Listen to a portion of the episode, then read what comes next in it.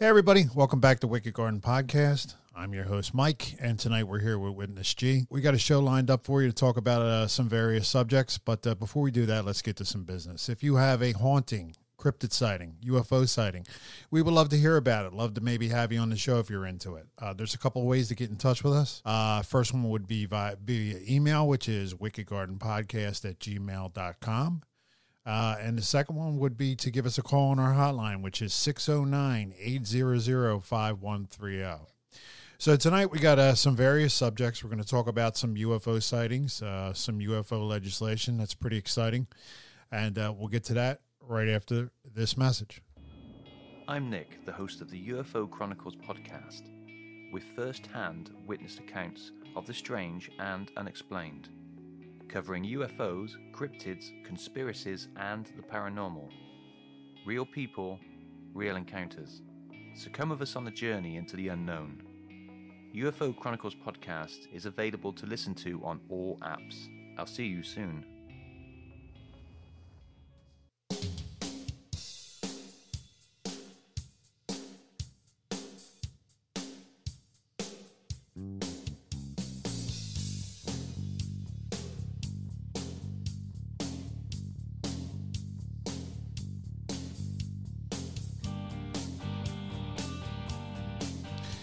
Yeah, so we got uh, some interesting sightings that have been reported lately. You brought one to my attention.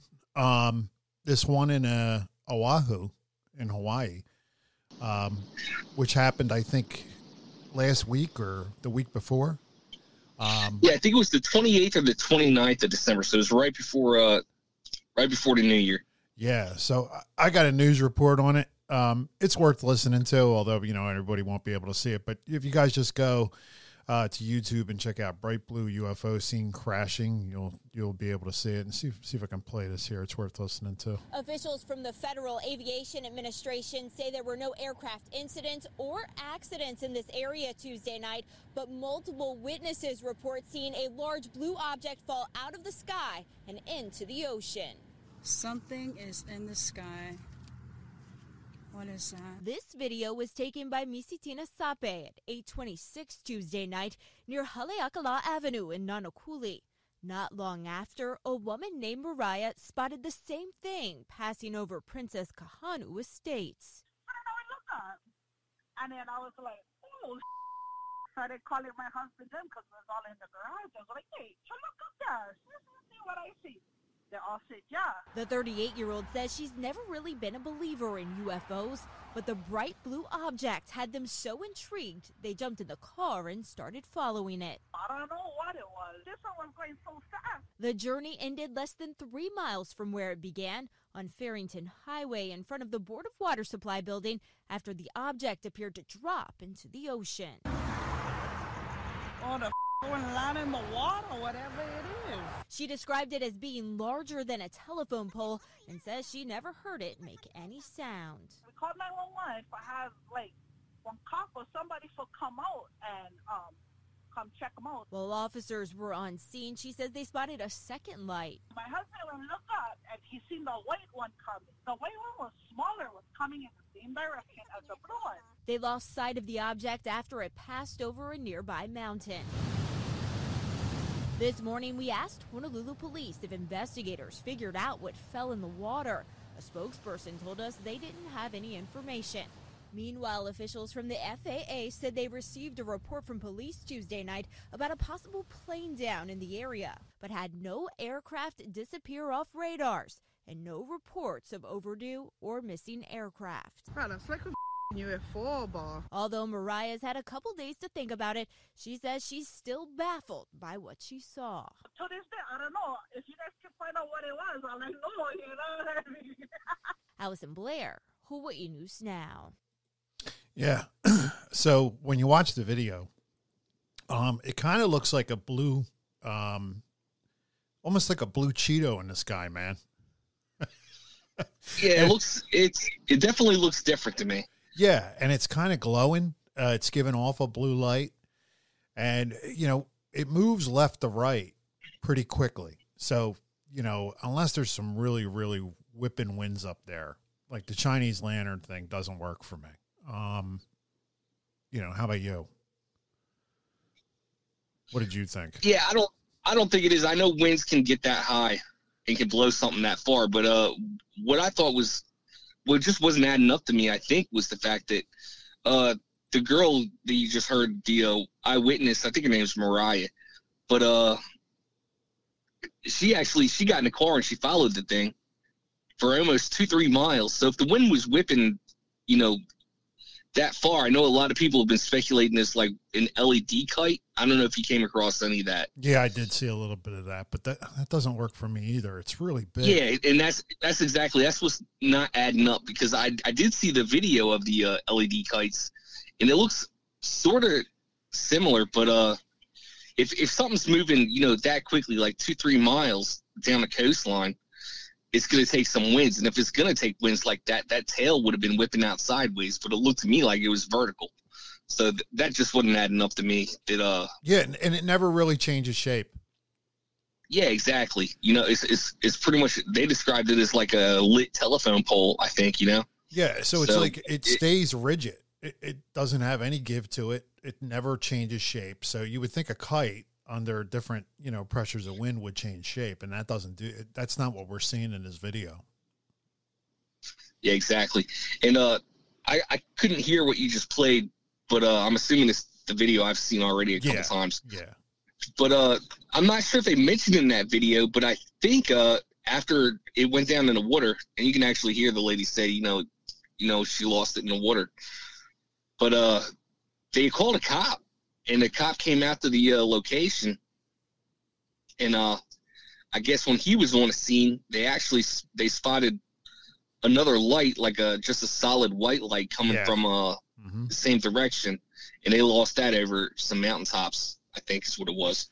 Yeah, and the other thing too is when this thing starts moving towards the ocean, man, it it, it goes fast. So basically, it's going along left to right, and then it just kind of just drops right out of the sky yeah, exactly. Right down into the ocean. And then, you know, the FAA gets involved. Um, you know, and they're they get a call and they're checking it out and they can't figure it out. But then the weird part of that report is at the end they say, um, you know, something about a possible plane going down. but then, yeah, and I think what it was is, uh, I mean, we only heard from one eyewitness. I think it was filmed like from multiple uh, multiple people had filmed it. Right. But I, if if somebody just seen that, you know, if they just caught the tail end of the the sighting and saw something go down in the water, maybe they made a report that maybe an aircraft was down. And it didn't seem like it matched up as far as the nights go, because uh, it sounded like the uh, down aircraft thing happened on the uh, the 28th, and I think the actual sighting happened on the 29th. So yeah, and the other thing is, I don't know if that's the FAA. Yeah, that's, that was an inconsistency I saw. Yeah, and when the FAA looked looked into it, they they didn't find any planes overdue or missing. Yeah, yeah, and that's what uh, that's what we would have done. Just uh, you know, from my perspective, with with what I do is these aircraft have flight plans. So anytime you see something flying, man, it's it's filed a flight plan, and it's up to those pilots to close it out with flight services when they're done. Right. And if they don't, or we have an overdue aircraft, we issue something called an ALNOT, which is an alert notice, which is basically for overdue aircraft. And uh, if so many minutes have gone by after these aircraft are overdue, then we start search and rescue. So it's a big deal. We would know if there was any aircraft missing, as far as you know, the FAA or general military air traffic controllers, anyway. Yeah. So it, I think that's something normal they would look into, but it's uh, it is slightly funny if those things aren't connected, that it would uh, you know, that it would have been reported as an aircraft down. At the same time, you have this sighting where you got glowing lights going into the ocean. You know, I think it's probably the same thing. Yeah, and you know, your mind goes right away to these Chinese Chinese lantern things, like you said. LED yeah, mine sure did. But you know, it just it, it doesn't. It's more than that. This this one isn't a Chinese lantern in my personal yeah, uh, opinion. If uh, you know, the regular listeners here, they know we've uh, we're pretty on board with the uh, Lights in the Sky documentary we've exactly. been talking about. Yeah. I'll tell you, that's exactly where my mind went when I was looking at the uh, footage of this thing. Yeah. Now, what G's talking about is he's talking about Lights in the Sky, which is on Amazon Prime, and it's uh, done by Krista Alexander. It's a excellent documentary, and if you guys haven't seen it and you are open minded when it comes to this phenomenon, take a look at it, and it'll really, really change your mind about a lot of things, or at least get you thinking and open your Yeah, especially if you just look up the footage of this site, and it- it'd be a good documentary to look at if you got some time to kill. yeah, Like, yeah. look at the sighting footage and look at that documentary, and uh, just uh, see what you think. Yeah, we'll give him one more show before we ruin it for him and give him spoiler alerts. Yeah. But it's it's a really good one. I'm I'm hoping to get Krista on the show so we can talk about it because it's just fantastic. It's on Amazon Prime and it's called Lights in the Sky. So you can just uh, if you've got Prime, you can watch it for free. But yeah, it it's a really impressive video, and I didn't know anything about it. That's the other thing. This this isn't really getting a lot of play, like you know other videos It's have. not. It's getting buried in the media. Yeah. Which is kind of weird, right? I, I guess because it's It all the way out in Hawaii. I don't know. It- It's something that's I've noticed is usually like right around New Year's. There's always something that comes out. I, I feel like the first big sighting of the of the new year. You know what I mean? That's true. So that's kind of what I was looking for when when I came across this, even though it happened, you know, tail end of 2020. But uh, yeah, I'm I'm surprised it hasn't got the uh hasn't got the attention I thought it would because I mean it's a super clear. The footage they got is actually pretty nice. Yeah. It's not too blurry, but you still don't know exactly what you're looking at. Yeah. But it, you know, it's it's nothing normal. No. no, I, I can't come up with anything on it. It's one of those ones that I have to sit there and go, wow. You know? But, But uh, interestingly, I think we uh, did some uh, independent research on our own and kind of came across the same thing, which is the uh, night marchers, which is actually a phenomenon that happens on Oahu, which is where this sighting took place. If you want to talk about that, well, yeah. I mean, like Oahu period. Just the- first of all, when I looked into it, there's a ton of ton of UFO sightings. Now, there's a bunch of them on YouTube, and I think one of them is just people mistaking a flight pattern. Uh, there is some Chinese lanterns videos, but uh, Oahu just in general just gets a ton of different sightings. And you you spoke about something um, that has always super creeped me out. I don't know what it is about Hawaii, but Ho- Hawaiian legends are some of the creepier legends ever. All right, so I'm They gonna- really are. They Yeah. really are. yeah, and like you mentioned, the night marchers. So basically, what this is is there's an area of Oahu. It's a bay, um, and it kind of, it you know, it it lays at the base of a, a mountain range, and there's an area there, uh, you know, up on the mountain range that's famous for these night marchers. And what the night marchers are is they're, um, the legend says that they're dead warriors and what they're doing is they're marching souls uh, down to the bay because the bay is where souls cross over into the uh, afterlife. So uh, the thought process is that these are dead warriors, um, and they come over the mountain with uh, drums and conch shells and torches, and they come at night. And it's by lunar cycle. So basically, what they're doing is they're coming when there's absolutely no moon and they kind of zigzag down this mountainside.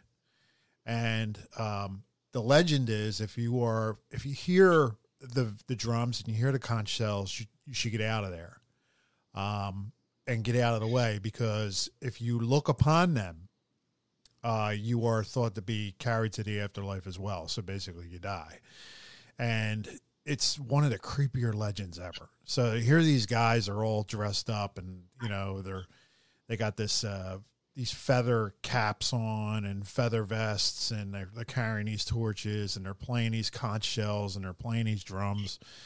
And you know, if you look upon them, you're done. The, the only way to get out of it is if you are related to somebody who's in the procession. So if you have an ancient ancestor, they may look, they may be okay with you and protect you and let the, you know, the procession pass by. But you could imagine you're hanging around Oahu late at night. That's one of one of the creepier legends ever, right? Oh, for sure. Yeah, I found out that it's, it's been attributed to a lot of car accidents, actually, like in modern times. Yeah, people looking Uh, up on a mountain and seeing lights and Yeah. and they go off the road. yeah, Like it's, that's apparently super common. yeah, and even if you are related to somebody in a procession, what you're supposed to do is you're supposed to strip down naked, lay on the ground face down with your hands behind your head so you're posing no threat while these things go by. But if you're from off island um, and they come by, you're done. So a ton of of different uh, legends about that, and just really really creepy. Um, yeah, did it just this sighting in general basically put me down a rabbit hole, and uh, exactly, man. Just uh, Hawaiian folklore in general was yeah, pretty creepy, man. Yeah, but uh, what's interesting too is this thing was documented all the way back in the uh, like I think the 1880s by uh, Captain Cook. Yeah, yeah. Yeah, crazy stuff, man. Um, you know, and that there's that area just in general has a ton of different sightings. There's actually a, a guy who tells stories on you know on YouTube about Oahu. He's great. So if you want to check out some videos, go check out his videos. I can't remember his name right off the top of my head, but there's another area there that's called the Pali Highway, and what it does is it goes Yeah. between Oahu and Honolulu uh, because that that area is kind of uh, you kind of have to go around this uh, old volca- volcanic mountain, and uh, that volcano when it overflowed took out this village down at the base of it, right near that bay uh, where the night marchers you know marched to. So this highway was built along that that uh, stretch to kind of connect you know Oahu to Honolulu, and at night they actually closed a, a section of the highway, the part that's the the overlook. So there's like a little place where you can pull off and you can kind of check out the sights because it's absolutely beautiful. But there's there's so much death and so much uh, you know pain and suffering that happened when that volcano erupted that uh, the area remains haunted. This Pali Highway, and there are actual Honolulu police who go up and close that Pali lock, you know, lookout down at night, who have told stories. Uh, I saw a story online. One woman uh, told a story about a female officer told a story about she went up to close uh, the lookout, and it's about you know two miles long, three miles long, whatever it is. So there's one gate at one end, and then you know they they they go down to that gate, and she closes that one, and then on the way back she closes the other one. So she went down to the far gate, turned the car around, locked it up, and started down the road. And she ran into an old woman along the side of the road, uh, who was, you know, wearing a Nike. And I'm already creeped out. yeah, I'm already creeped out, man. yeah, a lot like the the thing that happened on Route 55 right here in Jersey. Uh, so she she Yeah. comes along and she runs into this woman, and you know she kind of drives past her, uh, because you know she was she was a little bit freaked out herself. She didn't want to stop right away, so she drove like maybe 10 to 20 feet past her. Uh, she looks in her side view mirror, and the woman's not there anymore. So she starts driving, uh, gets another maybe like, you know, 20, 10, 20 yards, and she just feels this urge to look in her rearview mirror. She looks in her rearview mirror and here this woman is sitting in the back, uh, you know, with her head down, uh, kind of glowing. So she's basically got this ghost in the back seat, and she she didn't panic. Uh, she just was like, you know, hey, and they call older people in Hawaii auntie. It's like one of their things Yeah. that they do. So she was like, Auntie, where you know, where do you need to go? Do you need a ride? She had thought maybe the woman had just, you know, when she slowed down, got in the back of the car. She's, you know, she still didn't wasn't thinking she was an actual apparition. Um, and the woman wouldn't answer her. She just kept driving along. Um, and there's a couple series. There's a, a tunnel there that you drive through. So when she got to the other end of the drive through, and she was, she just kept asking her questions and talking kindly to her. And she said to her after she realized something's up with this, you know, lady, it's not probably an actual woman, it's probably an apparition. She told her, Look, I'd love to take you to the other side, but I can't. I'm not allowed. Uh, she was talking to her and she glanced uh, away for a second and glanced back up in the uh, rearview mirror and she was gone. Um, pretty creepy, creepy stuff. So this was actually a Honolulu police officer got on and she actually talks about it in a video on YouTube. You can check that out too. And it's Yeah, uh, I definitely want to, man. I did not hear that one, Yeah, but uh, man, one I got goosebumps creepier. right now. creepier stories. yeah, and and on that highway too, there's a, a series of tunnels that kind of go through the mountain to shorten it, right? Okay. And they say that when you go in those tunnels, if you just you know turn the car off and listen, you can hear screams and you know uh, different conch shells going off, and almost like the night marchers going through the tunnel. So Oh, that's wild. yeah, yeah. That that Pali Highway and Pali Lookout is just a really really creepy place. In Oahu, there's another area. It's called 16th Street Bridge, and uh, the legend there kind of goes over the highway. And the legend there was that uh, a young Japanese girl was hit there, hit and run when she was uh, very young. And what'll happen is when you walk across the 16th Street Bridge uh, to get from one side of Oahu to the other, you'll feel the girl, you know, slip her hand into your hand. Um, so another really creepy, creepy legend. And um, there was somebody online who was talking about actually having a picture of that. Uh, they took a picture at the end of the bridge, and you could actually see a little Japanese girl looking between the two of them, like sticking her head from behind them, like she was hiding behind them. And that's Oh, another, man. yeah, that's another creepy one. And there's a cemetery there. Uh, there were some Chinese workers that came over to build a lot of stuff. You know, Hawaii had a lot of Japanese people, and there was some Chinese people that came over to build some stuff. So they have their own cemetery there, and it sits next to a school. And uh, what'll happen is during the school day, broad daylight, they'll hear the school bell because they have like a bell out on the grounds that people go out and ring, and it tells the kids to come back into school. They'll they'll hear rocks hitting the bell or see rocks come from the cemetery and hit the bell. So they'll just be Oh, sta- yeah, just be standing there in the playground, and these rocks come and they hit the bell. Crazy, crazy stuff, man. Uh, it's just just never ending with Yeah, Oahu and Honolulu. Honestly, I've never been. Um, I'd like to, but uh, I didn't. I didn't realize until very recently, doing the research for this. Uh, I didn't realize how rich they were in like the folklore and you know, especially just paranormal in general. And I didn't even come across the stuff you're just telling me about. I, I found like burial mounds and you know ancient battlegrounds there. You know, there's a lot of stuff associated with that. But man, when uh, you know, little Japanese girl ghosts get involved, man, that's like next level creepy. Yeah, there's actually a really cool picture too. Um, when we get back to the, to the night marchers, there's actually a really cool picture online. Uh, these women that went and did one of those like Ironman tri- triathlon things, like you know where they do like hundred miles and they do it all different ways. You know, like maybe Oh yeah, yeah, sure. 50 miles of running and blah blah blah and this woman takes a picture of her friend she's like a pace setter for her on the run and she takes a picture of her friend who's in front of her and she's running up the side of the mountain and right off to the left is pictured in that picture is a night marcher and it is one No it will make your blood run cold I gotta look that up. yeah. a bunch of people are online making fun of it, saying it's probably just some crackhead in the forest. But I mean, you know, they're they're wearing period clothing, and they're all one color, so it's like a dark purplish gray. Like you know, and it's pretty bright. It doesn't appear to be photoshopped at all, and I'm pretty good at picking that stuff out. And it's it's just a really really creepy picture, and that's up near Manoa Falls which is part of that whole Manoa Valley where those night marchers come through.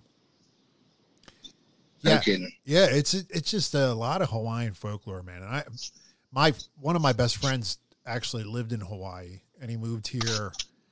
Uh, he moved actually to Philly in the seventh grade, and he used to tell me that too when he was over there. Um, he actually came by way of Vietnam. He's still a good friend of mine, but he told me about all the Hawaiian legends. Um, and I, I would you look it up, you will not be disappointed. Pretty crazy stuff. Yeah, definitely. Plus all that stuff that's around, you know, Pearl Harbor. I mean, Oh, that- yeah. that's that's I mean, a whole rabbit hole. I mean, yeah, yeah, that's a whole rabbit hole in and of itself. The sounds and the the stuff they see at night, and it's just just really really creepy stuff. Yeah. So anyway, getting back to UFOs, um, want to talk a little bit about this legislation that's wrapped up with the COVID bill. Did you check that out? yeah, yeah, definitely, definitely. Uh, I think it's on our radars. I think it's going to be on a lot more people's radars here soon in a couple months. But yeah, uh, and the UFO Twitter's already talking about it. So basically, what it says is that the, the all branches of the government must come up with a report about, um, you know, UAPs, UFOs, things that are seen in the sky that they can't explain, and they must come up with it sometime in in the next six months. And it was tied into this COVID COVID uh, legislation that just went through in January. So I looked into yeah, it. I think little. they may even. I think it may even be sooner. I think they had 120 days. Yeah, you know which what? is You're also right. kind of interesting to me because uh, everything came out last year. I think it was like the March April timeframe, and I it, that lines up again like exactly the timeframe of uh, 2021. So by the time this thing comes out, it should be if it comes out, which you know I'm even skeptical of what they're going to release, and if when whatever they release, I'm probably going to be skeptical of, but. Um, that should that should be dropping here around the same uh same time frame, so around March April of this year. Yeah, here's here's the the, same article. time everything came out last year when the Pentagon right. It's like admitted every year you're going to get a little bit of a, uh, you know, like a dog bone to keep going here. Here it is. As part of the newly passed COVID 19 relief legislation, lawmakers are demanding answers from U.S. intelligence agencies and the Defense Department on the potential existence of UFOs and other identified aerial phenomenon.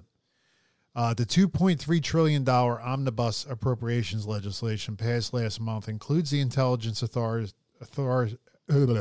Intelligence Authorization Act for fiscal 2021, which provides more resources toward investigation, gathering, and strengthening open source intelligence collection among the agencies. Uh, and yes, you're right. They've got to come up with it in 180 days. So it is, it's Okay. 180 days. And we were talking last night. I didn't know who sponsored this legislation, and it's Marco Rubio.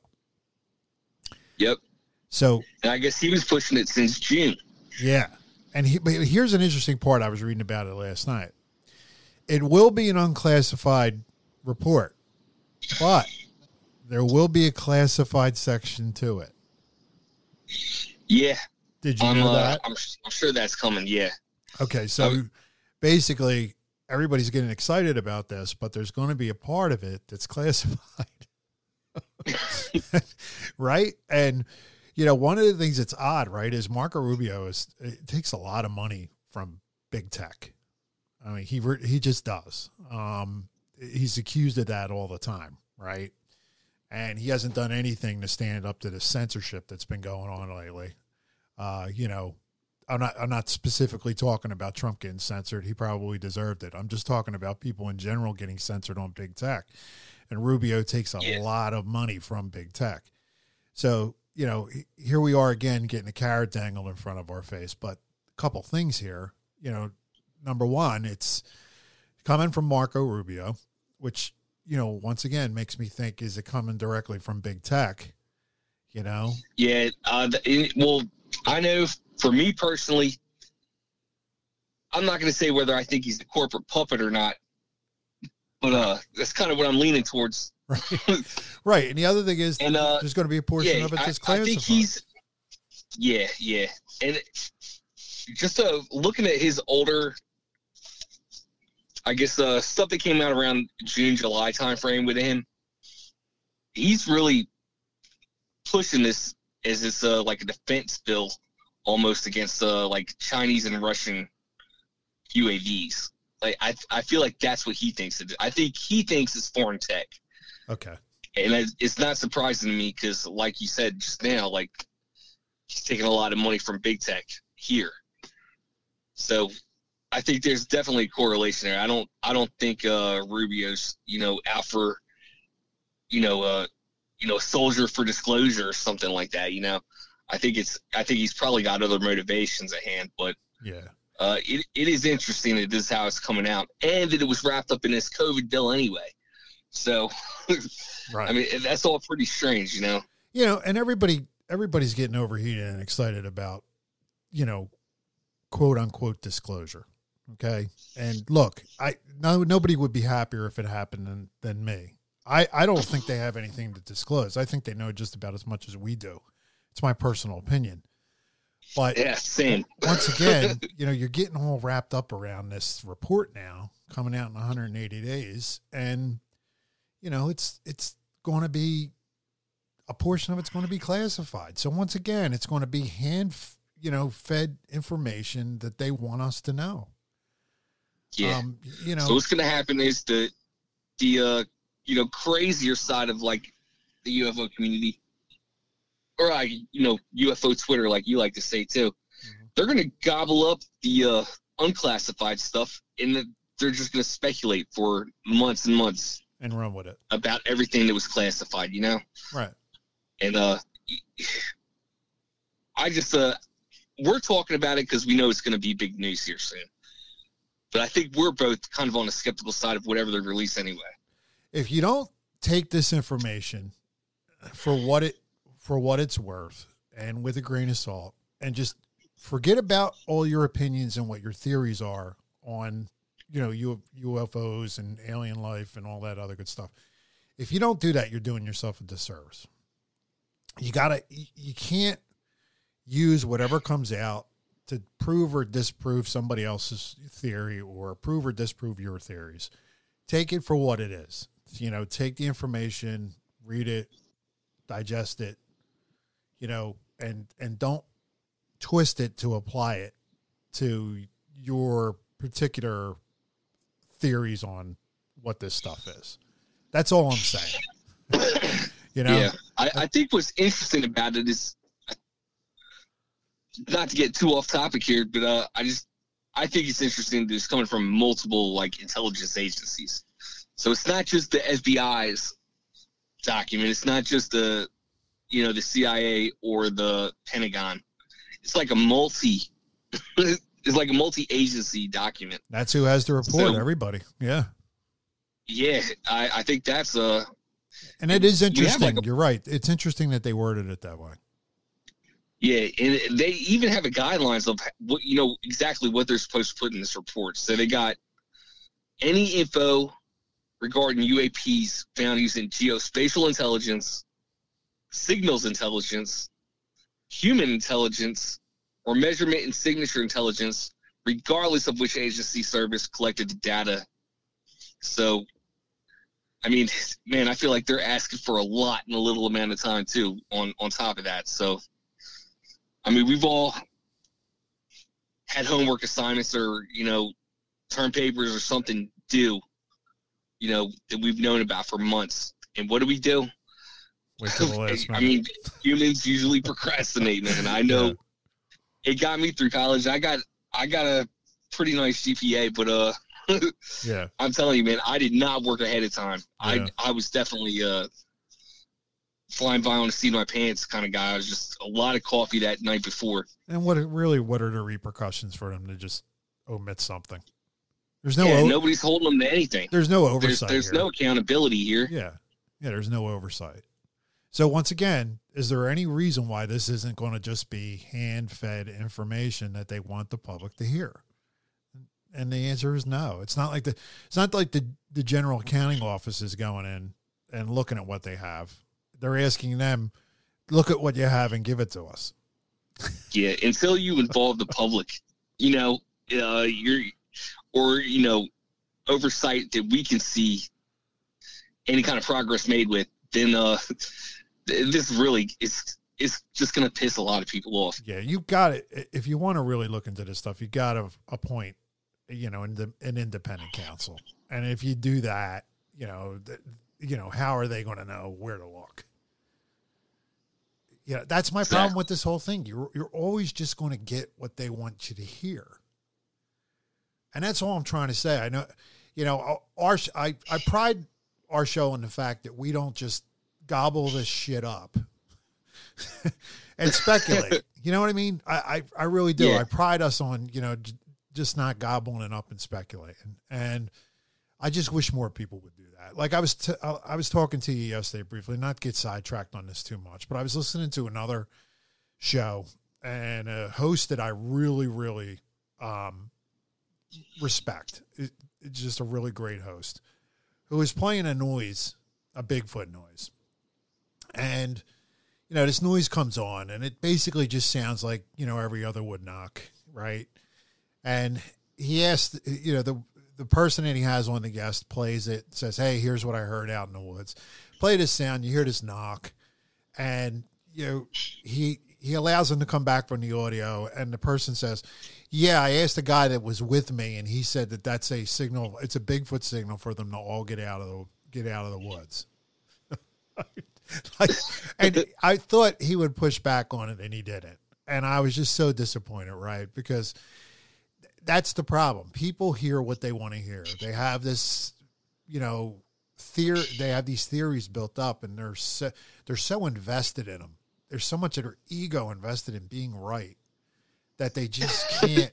yeah, you know, it's like they just can't listen. Yeah, I mean, I'm telling you, man, this community's the worst about that. Like, it, I think we the- really are, man. I think the UFO commu- community is way worse than the Bigfoot community about that. I just do. I think that there's people dug in on all sides in the UFO community, and they just have long ago stopped filtering information for what it's worth. They've basically just taken bits and pieces of it and applying it to their theory and just building their own little house of cards. You know what? And that's cool. That's what they want to do, but that's not going to happen here on this show. yeah, yeah, and, man. I'm telling you, I uh, first of all, man, I I'm not even exactly how I sh- how I ended up on this show, but uh, uh, I'm I'm glad I'm part of this, man, because uh, I I don't want it to come across like I'm a skeptic about everything. I'm just I'm just cautious, man, and I don't want to buy into what everybody else is buying into. I want No. to make my own opinions, and those opinions are going to change over time too. You know, so I don't want to lock in and get invested on one thing because I'm not. I don't want to be one of these guys down the line that's going to be like, well, you know, I, I want to be stuck on one theory, No, because you're not. I don't want to go all in on it, man. I want to play cards all night. I don't want to go all in on one hand. You know? No, and you're you're not moving towards the truth.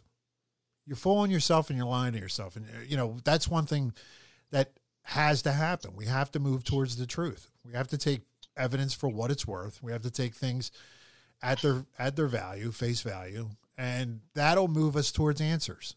There's no other reason to talk about this shit. I mean, I you know we could talk about it for ten years. I could have a different author on every week talking about a different theory. You know, like every other show does. You know, we can base an entire show around sleep paralysis. Like there's another show that does. so, you know, I, I could do all that stuff, but we're not moving towards answers or we're not moving towards learning anything, right? I mean, that's what it's about. I mean, for me, you know, Yeah, exactly. yeah. Exactly. But you know, we bring up this bill, it, it may not be huge news right now, but it's gonna be. It's gonna be a shit show. I mean, you heard it here first. Yeah. Well, it's just going to send people down, you know, more rabbit holes and entrench people more. And hope, hopefully it doesn't. Hopefully there's more, more people out there that are thinking along the lines that we're thinking. I think so. I think uh, probably people in our camp and you know that are on similar mindsets are probably uh, the quieter people. Yeah. I mean, let's set the record Maybe they're not We- out there posting everything. You we're, know. we're here. We're doing the show. We believe, you know, in this stuff. We believe there's something to it. We believe in the, you know different theories of the unknown. So we're here. We're doing it. You know, and we're not here. You know, I'm not sponsored by Michael Shermer. You know, we're not skeptical inquirer here. You know, we believe in this stuff. It's just uh, we like to take it for what it's worth. That's basically Yeah, exactly. And speaking of believing in stuff, uh, I think we both had some recent experiences. yeah. And you know what? Seeing as we're on UFOs, um, did you want to talk about what's going on with you first? Yeah, I'll. Uh, so I've been in for two years, and I'm an I'm an air traffic controller here, and everywhere I go, where I'm a controller, I always have something happen, and uh, I figured it would happen sooner than this, but uh, it finally happened for me a couple weeks ago. But I did see a a red light that we did not have on our radar. It's definitely not a drone. It's moving way too fast and uh, it it changed direction, and uh, it happened so quick. Uh, my entire team seen it, man. We had we all literally just looked at each other and had goosebumps. Well, you guys are up in the But, tower. uh, yeah, and we had a we had a pilot on the other side of it, so Uh, you know, it was it was something none of us pushed as far as reports go, because nobody was hurt. There was no safety violations or anything like that. But uh, you know, between me, another controller, and a pilot, we uh, you know, we all independently saw some the exact same thing. It wasn't on our radar. It definitely wasn't an aircraft. But uh, You said it was a red light. from my vantage point, looking east, I was looking east, and I seen something moving from my left to right. So it was moving from the north to the south, basically. And uh, it was it was moving up on probably like a 15 degree angle.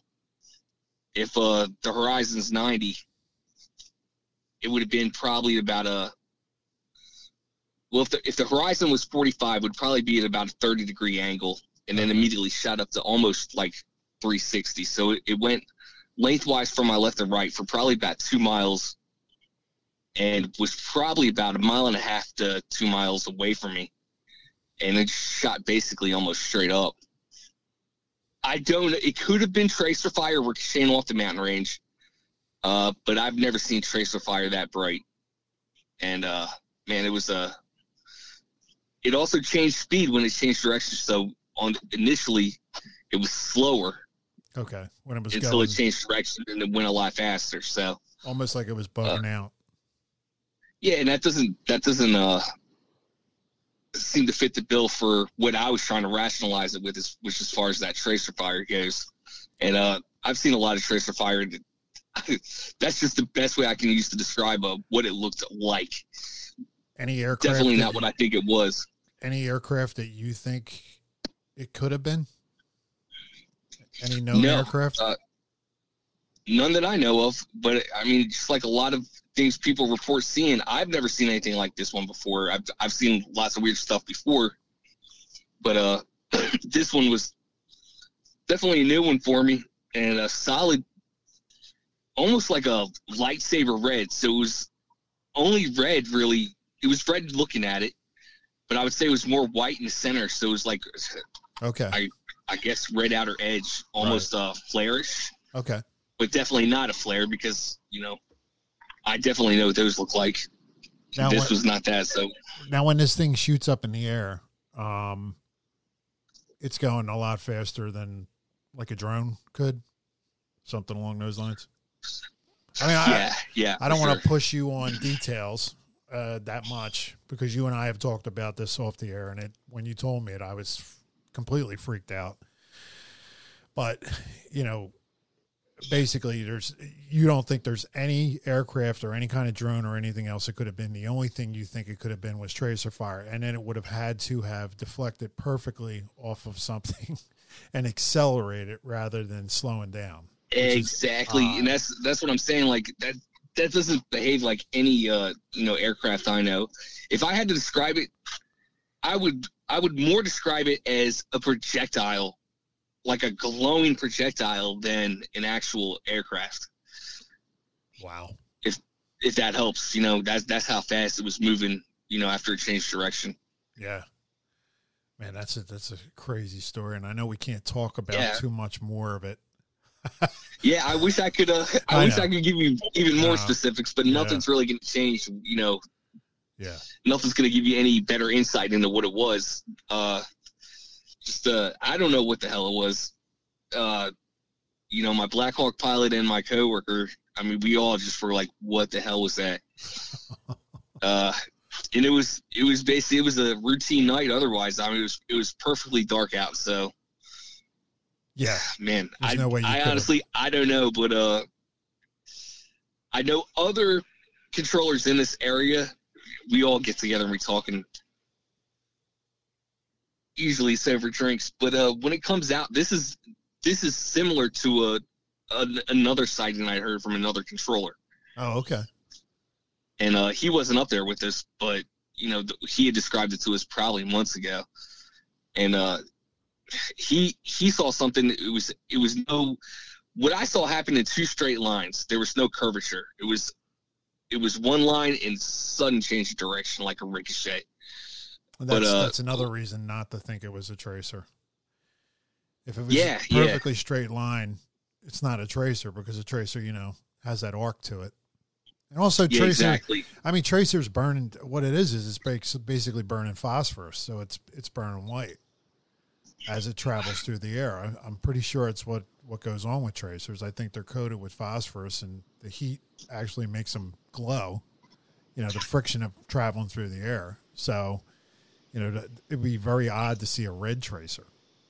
Yeah, and now if it had burnt out, then we wouldn't have seen it because basically from our field of vision, uh, we don't have a glass ceiling. You know what I mean? Like, Yeah. we, we- can see 360 degrees along the horizon. We can't see straight up in the air. You know what I mean? Unless we're outside on the catwalk or Right. on the roof. But uh, yeah, it, it was way out of our frame of vision.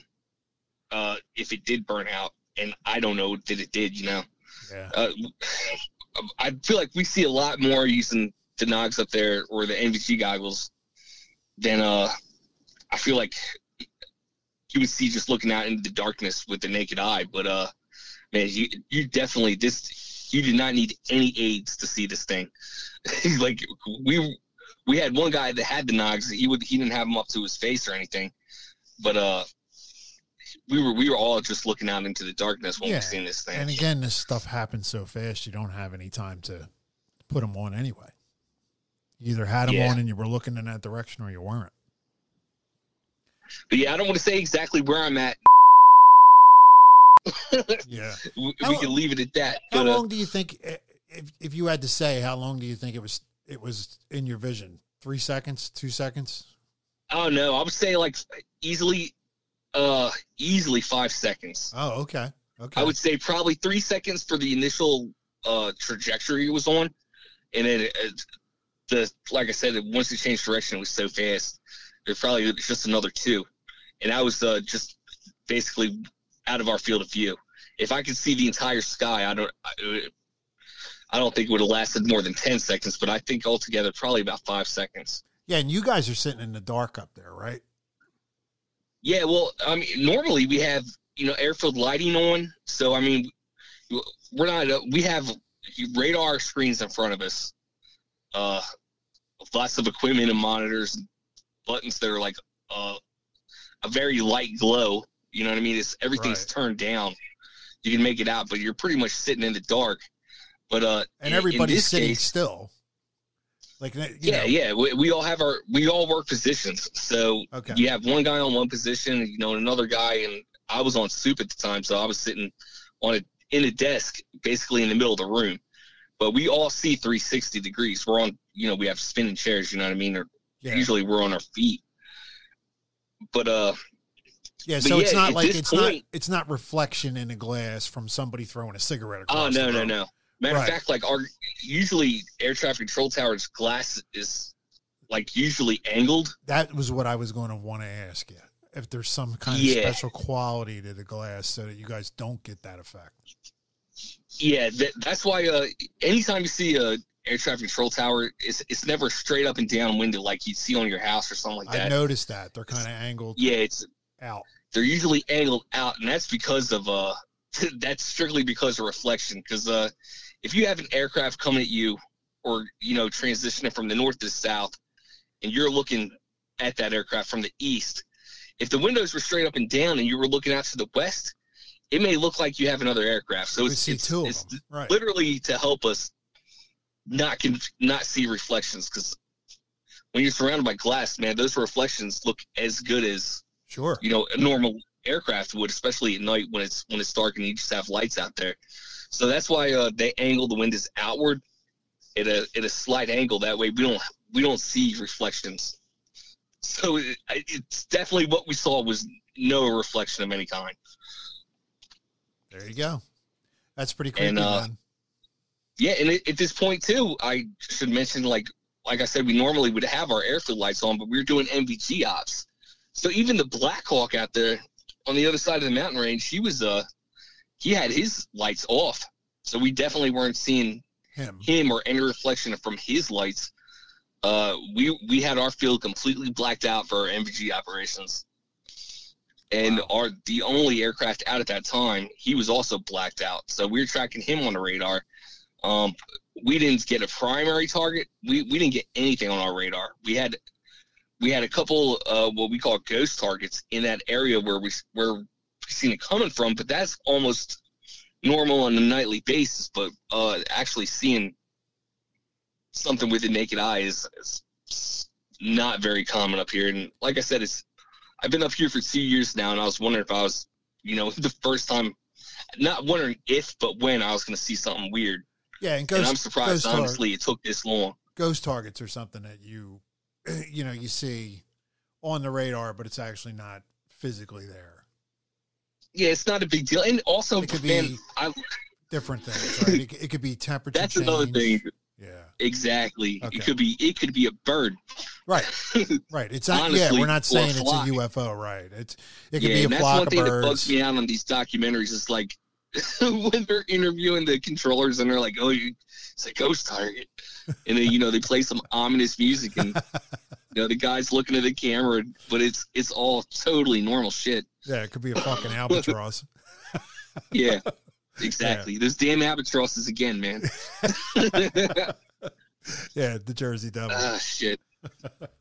well, awesome, dude. I really But anyway, yeah. What's that's uh that's that's what's good with me. If I next time I have something, I'll I'll definitely No, uh, I appreciate you talking let the, about it. let you in the audience know. I know you were going but, back uh, and forth on it. I appreciate you talking about it on the show. I really do. Yeah, no problem, man. But I'm interested in hearing what's going on with you. I know a little bit, but you're gonna have to give some background for the listeners. Yeah, I, like listeners probably noticed that there hasn't been too many shows out lately. Um, couple things happened. Uh, you got sick. Um, I got sick. Uh, Tracy got sick, and not everybody had Rona. Tracy's got you know something she's got with her spine. So we just been really really busy. I you know first thing that goes out the window unfortunately is this. Um, so you know we're back on the shtick here, but we've also been doing some other stuff. We were out in the field, like we did Fort Mifflin, um, and I still haven't produced that show. Got to I think Every- it's gonna be a solid show when you get it out there, man. you know I'm what it actually pretty excited about it. every time I I look into the audio, I get more, and then I'm like twisted about what I'm going to be able to play, and people are going to be able to hear over the over the, the radio. I mean, it's going to be an intense headphone episode. It really is, and you're going to have to really crank it up. Don't be listening to it in the car on your your way over, you know, to work. It's going to be have to be something you're listening to at night with a drink, and you know, the kids in bed, and you got headphones on because some of this stuff is going to be hard to hear. But you know, I keep pulling more and more stuff out of it. So I'll get to that. But in the process of doing that investigation, uh, we were talking with somebody and they recommended a private residence in Jersey that was having some issues.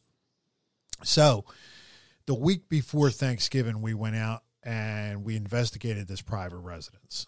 And it was myself, uh, Tracy, um, Mike Morrison, and you know we went over to the house uh, and did the investigation. I have to tell you, it's a beautiful home. It's like four thousand square foot. It's very old. Um, it was part of the, the city that it's in. Uh, and the reason I'm not telling you where it is is because the owner has since sold the home. so you know, it's somebody else is moving into that home. I don't want to tell everybody where it is, you know, um, but somebody else is moving into the home. They didn't sell it because they were having the issues. They sold it because they were just in the process of selling it. We had a limited amount of time to get in there. It was like, look, I'm, you know, and the real estate market is really good, so it sold in like three or four days. It's a beautiful home. Um, has stables out back. It's what you would have called, you know, back in 1850 a mansion. Um, Yeah, so it is a Victorian home, right? it's a colonial, uh, a colonial, Okay, and gotcha. it's beautiful. It's not a stone colonial. It's it's a stick built colonial, but it's just pocket doors, formal dining room, you know, informal dining room, you know, kitchen that's like, you know, thousand square feet. The thing is unbelievable, right? So we go over, and I I, I got to be honest with you, I didn't think much of it. Um, but what was cool about it is that it had never been investigated, and the owner had told us about it, and I found the fact that it was never touched and never investigated interesting. Um, did not know how interesting it was going to get, but we went over uh, and we split up. We had two teams moving throughout the house. Uh, I've reviewed a lot of the audio. There's uh, a whisper here and there. I haven't come across any banging EVPs yet. But when I was in the basement, um, Tracy's back was really hurting her. Um, and when I was in the basement by myself, uh, I was down there with our psychic, and you know she was uh, doing her thing, uh, but then she had to go upstairs, um, and I was down there by myself, and you know I didn't think we were getting anything, so you know I did some stuff. I did some you know I did some stuff that I shouldn't have did. I was kind of challenging it and things of that nature. So anyway, the, the night went well. Um, got a couple things moving when I was down there, which was interesting. Talked about that. Um, we hang hung out with the owner, ate some pizza afterwards, and we went home.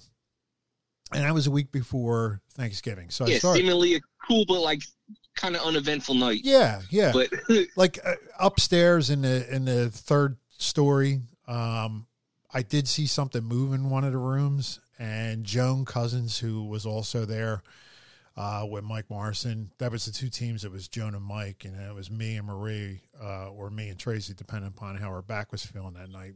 Um but joan and mike were upstairs and joan and mike witnessed something moving in one of the rooms too.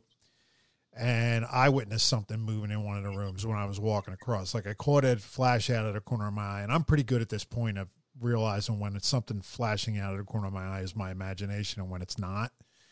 And something Joan said about it, she said it was um, like a whitish yellow, like a cream color, and she said that after, like she, you know. So I went downstairs and said, "Hey, I just saw something move," and we were you know, kind of comparing notes. And she said, Yeah, well, what I saw was like a cream color yellowish. And it was exactly what I saw. So that was in the third floor. Um, uh, no kidding. So that happened. That was a personal experience, right? Um, but anyway, went home, had a nice night, hanging out with people we liked. Uh, and Thanksgiving went well. Uh, actually, Tracy went away uh, for Thanksgiving, and I kind of hung out at home because we didn't have anybody to watch the dogs. And the the week after Thanksgiving, I started having just really really weird dreams. Um, so my mother passed away last not this September, but the September before, and we weren't on the best of uh, a footing when she passed away, unfortunately, uh, which was one hundred percent her. Uh, wanting it to be that way. she held she was holding grudges and it was just one of those times when you know she didn't think she would pass and we were in this grudge stage. So anyway, I started having these dreams about my mom and they're like coming, man. Like and I'm not a vivid dreamer. So, you know, it's very unusual for me to have a dream at all. I I don't have um any of that like, you know, sleep paralysis stuff. I don't have any of that going on. So I'm having these dreams and in the dreams, I'm like in my mother's kitchen and she she's like cooking something on a stove and she's like telling me everything that I'm doing wrong. Right? Which believe me, if she was alive, would not be something that would be unusual. Right? Yeah, Like I, I can identify. yeah, it's just like you know, she, she's lecturing me in these dreams, right? And it's about all kind of different stuff. And you know how dreams are. Some of it's dead on, and it's stuff that's happening in real life that she couldn't possibly know about. But that could be your subconscious, and then some of it just doesn't make any sense, right? But there's these there's these incredibly vivid dreams, right? And I'm having them like once or twice a, a week for a couple weeks. So that goes on. So about two weeks before Christmas, uh, what happened was I was my dog is getting up in age too. You can actually hear her barking in the background. I don't know what's going on, but anyway, she's getting up there. She's 18 years old. She's a Jack Russell Terrier, so she doesn't sleep through the night anymore. So we got to get her up usually around 2 3 o'clock in the morning, and someone has to take her out. You know, so that someone is usually me. so I got up. and my house isn't big, right? You just walk down a central staircase, and you're you're in the the two room downstairs. So there's a combination dining room, um, kitchen, and there's a living room. When you come down the bottom of the steps, there's a powder room down there too, but that's kind of closed off. So I come downstairs to take her out, and you have to carry her um, because her legs are getting bad. And I turn a corner, and I hear from behind the Christmas tree, Psst, and it is as clear as I just did it on the microphone. And you know, you're just waking up a little bit, right? So you don't really trust your senses too much. So I, you know, I immediately dismissed it. I'm like, that did just that's nothing. I'm just imagining that. Walk about another 25 feet towards the back sliding glass doors so I can let her out in the yard. And I hear Mike loud as I, I I can possibly hear. I hear I hear Mike. And it is clear as a bell. And I do not recognize the voice. I still don't know if it was a male or a female voice, but I heard it. And I I turned lights on as I walked through the house, so I had the lights on. It didn't freak me out too much, but I was just like, Yeah. "Wow, that's that's something. There's something there. Yeah, something and you were fully awake at this point, yes. You know so I mean? you know, and you heard it clear as day. Yeah. I mean, that's and I'm like, "Wow, oh man, spooky. That's weird, right? And once again, it was coming over from that area where the tree was. So I let her outside, and I'm kind of just standing there. And you know, she has a routine. She comes back in and she drinks a, a ton of water, and we go back to bed. I'll pick her up and I'll take her back. And I was so uncomfortable walking back by that tree for for whatever reason, just like that pins and needles feeling on your neck, like that hair creeping up on the back of your neck feeling, just like that. Yeah. You don't want to take another step without looking behind you, you know. And I went upstairs, went to bed, didn't say anything to Tracy about it, um, because in another week she was going in for surgery. I didn't want to bug her about any of that stuff or talk to her about it. Um, yeah, yeah, yeah. sure. yeah. So that was the start of it, um, getting pretty intense. And there's been a, a, a load of synchros since then, just a ton of them, you know, like during the course All of right. the Well, day. before you get into the to the new thing that happened, let me uh ask you. So, when you were dreaming about your mom, Uh-huh. and she was telling you like, she told you that you messed up it down in that basement, right? yeah, she was sort of kind of like, you know, you shouldn't have did that. Uh, that's not the way to talk to people, blah, blah, blah. And I'm thinking, how does she even know about this? Yeah. Now, was she in the kitchen? Was she in your kitchen or like your kitchen when you were growing up? Her kitchen, which they're still in the same house. Okay. So it's, they okay, still yeah, live in the Because same I didn't house. know like if you were going out the the door by your kitchen or like you know over by the parlor. No, no, it, it was in her kitchen, and which is Okay, still the right. still the same kitchen they inhabit. As a matter of fact, almost down to the same cabinets. they, they they still live there. They still live in the same house. So it was hers. I mean, that's that is wild though. Yeah. So, anyways, so what's what's all happened since then? So you know, like uh, once again, I'm catching like shadows out of the corner of my eyes, and I'm really good with that stuff. Like I said, you know, I can I know when it's my mind playing tricks on me, and I know when something's there because it's happened to me my whole life. You know what I mean? And usually, what it'll do Yeah. is it'll build up to something and some kind of big change in our lives. You know, that's that's usually what happens. So I'm almost in a liminal place, but I don't know I'm in a liminal place that's sort of kind of the way this this rolls. Like stuff like this will start building up, and then all of a sudden, you know, she'll say to me, "Hey, I got a new job, and you know, we got to move," or you know, like something like that, or you know, it happened right before uh, my daughter got pregnant. Like we had a little bit of stuff going on, and then it happened before we moved out of Bethlehem. So that's kind of the way it usually rolls, right? So I'm seeing a bunch of like shadow stuff out of the corner of my eye. Um, waking up in bed at night and hearing something walking through the hallway, clear as a bell. Um, she sleeps pretty soundly, but the dogs will be like the dogs sleep with us, the two Jack Russells, so th- they'll be staring out the Yeah. door when I wake up, like they're looking at the same thing I'm looking at. Um, they've Oh just man, yeah, that's creepy. yeah, they've just been acting a little weird too. Um, they've been a little bit off their game lately. Uh, so about a week ago, um, she was upstairs. She went to bed early because her back, you know, she's still healing. So she went up, went to bed early, and I was downstairs, and it was me and the younger dog who is a male. He's 13 years old, um, and he kind of hangs out with me at night. And I had off the next day, so I was staying up a little bit late. Figuring I was going to stay up to like maybe want to watch a movie. Wasn't watching anything scary, just you know like regular drama, all that kind of stuff. So I wasn't in the mood. Wasn't drinking anything. You know, I don't drink anymore. Wasn't doing any of that kind of stuff. Just sitting there on the couch, and out of the corner of my eye, um, I caught this light in the other room, and I thought it would kind of go. I thought, all right, well, maybe if it is a light that's blinking on and off, it'll kind of go away. And I catch it out of the corner of my eye. I look, I look back to the TV, um, and I hear the dog growl. I look back in the other room, and there is a light in the other room, a light ball moving, and it it's got spikes coming off of it.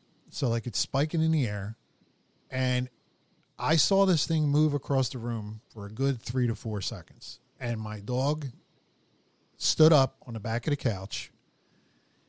You know, hair up on the back of his neck. You know, ears up in the air, growling at this thing, and it was for a full three or four seconds. And then when it snapped out and just snapped out of existence, there was a pop, an audible pop.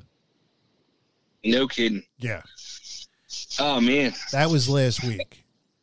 That is one of the most dramatic things that's ever happened to me, you know, um, with with this stuff. So it was just really, really, really bizarre. Um, most people probably turn the TV off and go to bed.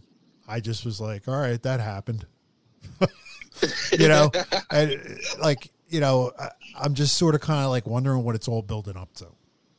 You know, that's that's sort of kind of what I'm what I'm wondering at this point. What it's all building up to.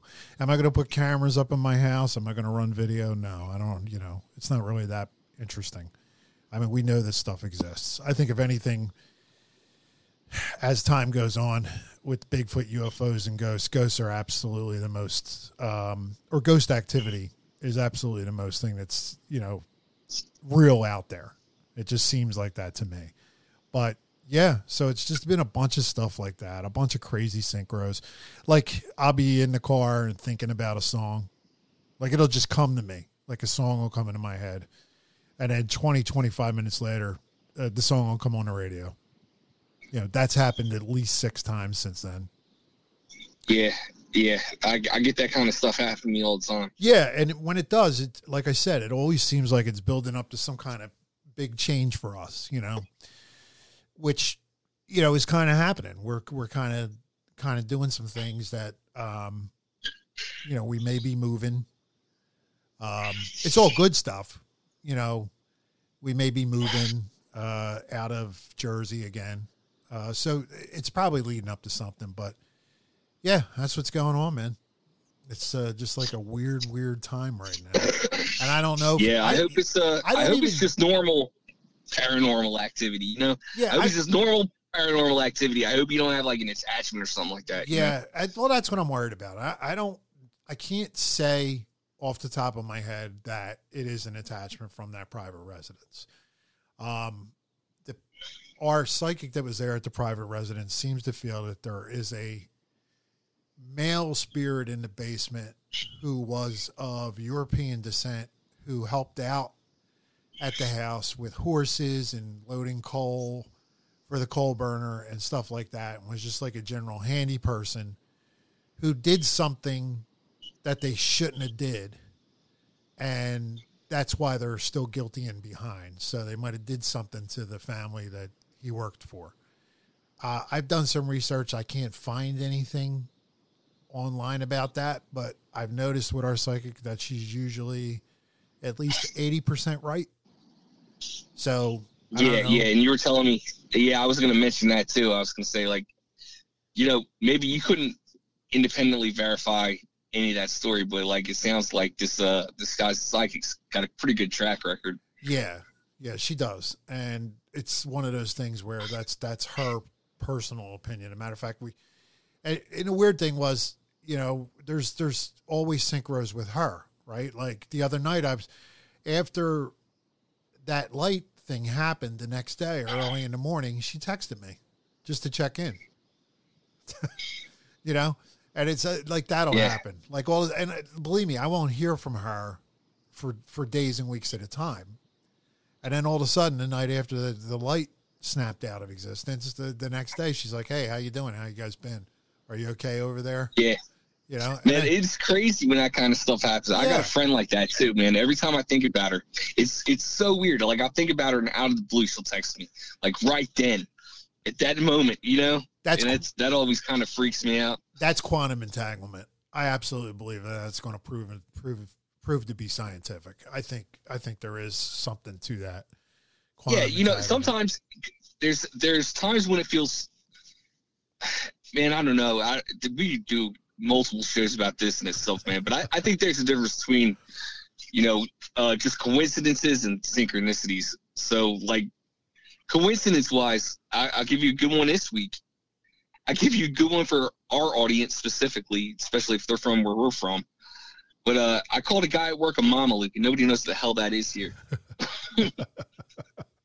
and uh, it is it's funny because I said that, and for for this was probably about a week ago. For the past week, it's been coming up. Now I hear it. I'm hearing everybody say it, or like I'm hearing it on a on a movie, or you know, you know, my mom, or I don't know. It's, it's just come up.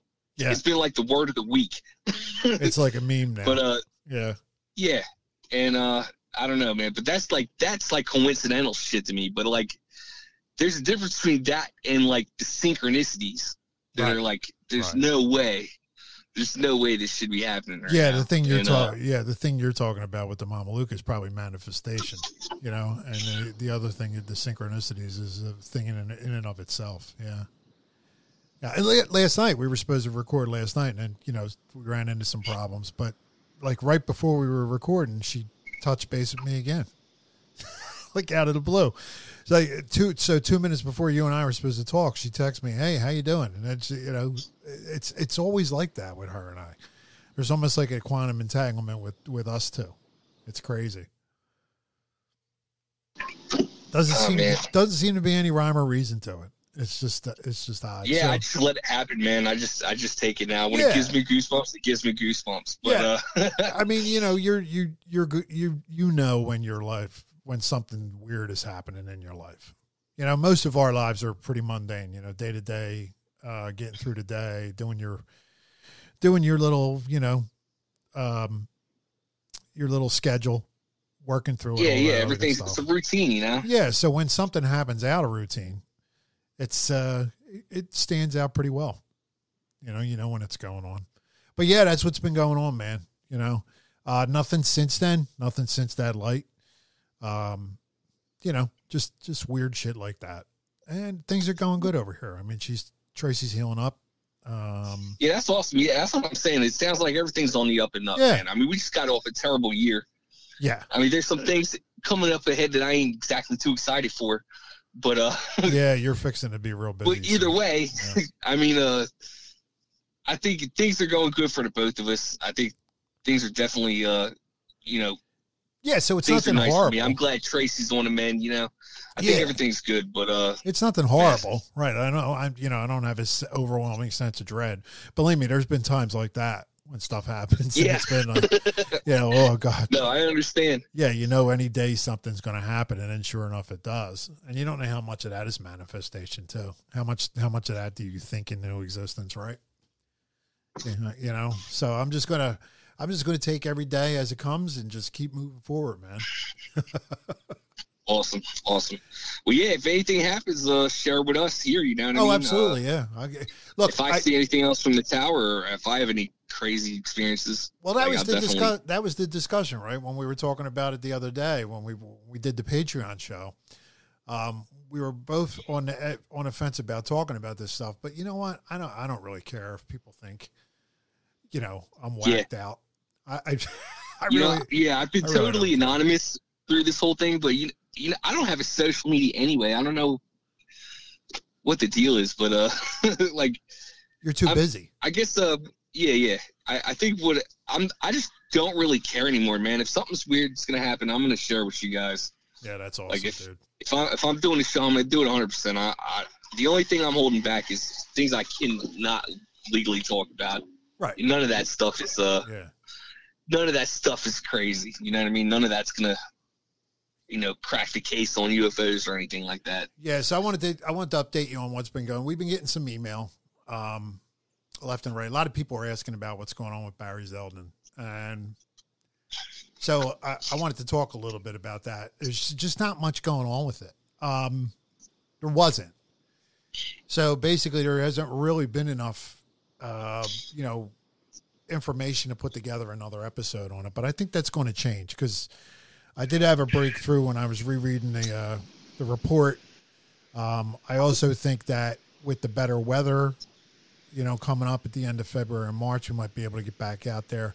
I, I see myself closing it out with three more episodes. There's a couple more people that I have to talk to, so that'll move forward. I think we'll we'll get some movement on that. There just hasn't been much to do with the pandemic, and um, you know, I think everybody who's listening to that series can kind of surmise that the people that I've interviewed so far tell so many varying stories. Um, the facts are all mixed up.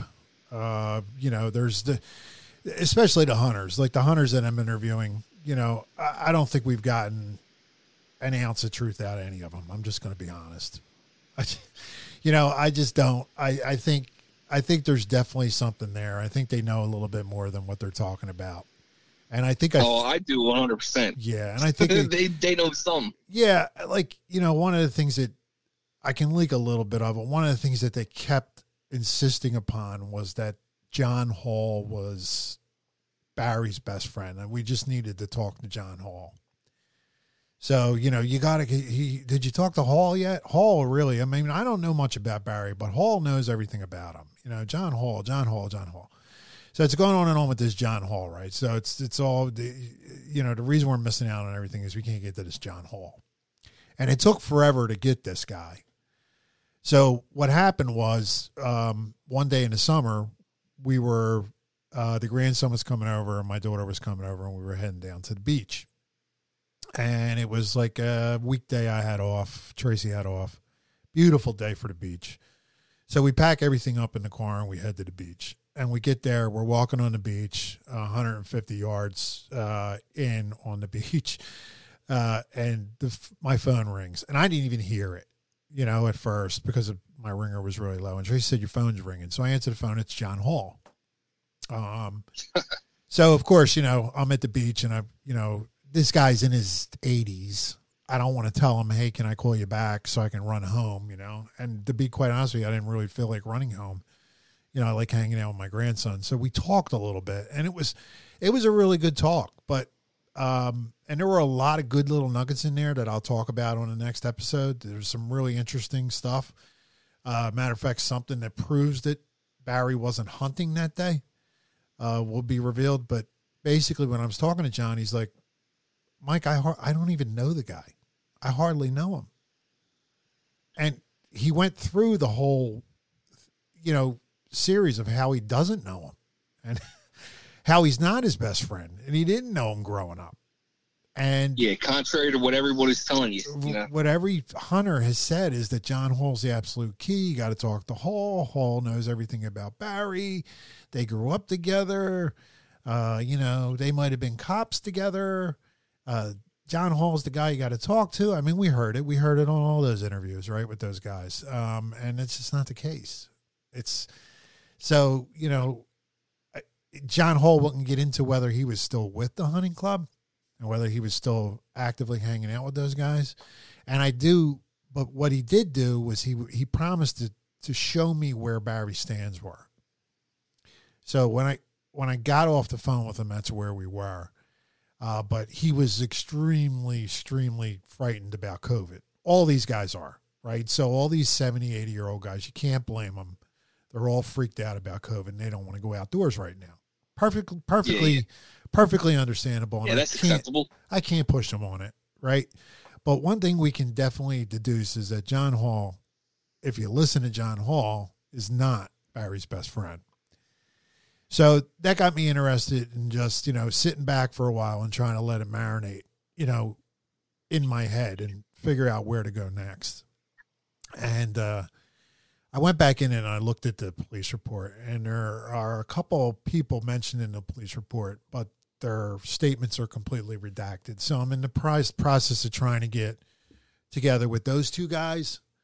And I do know from another email I got from uh, a anonymous source that the police are still actively investigating this case.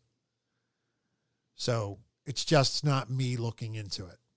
So they have an idea of something that they, you know, they have a theory and they they are still actively looking into that theory. I don't think it's on the Yeah, top did of you- their list every day, but I think they keep they're keeping their eyes on somebody.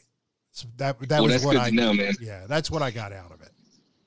There's a couple other things I know about that I know you're not really teasing right now, but I'm pretty excited for you to get going with it. Yeah, Um, I'm going to get back on the stick next week on it. Um, and try to try to get with those people that are redacted off of there, but mentioned in the report.